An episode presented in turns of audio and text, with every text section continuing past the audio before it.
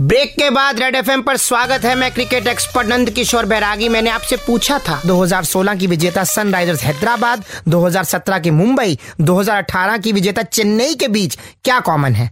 जवाब है करण शर्मा। ये 2016 में हैदराबाद से खेले 17 में मुंबई 2018 में चेन्नई की ओर से खेले और ये तीनों टीम खिताब जीती।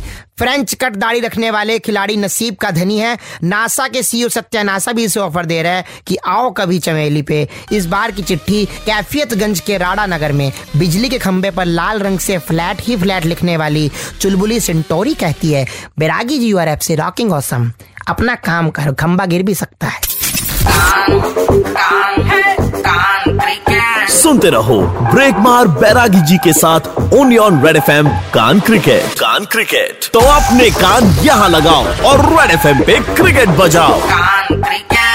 Presented by Vimal Elaichi. बोलो सुबह केसरी।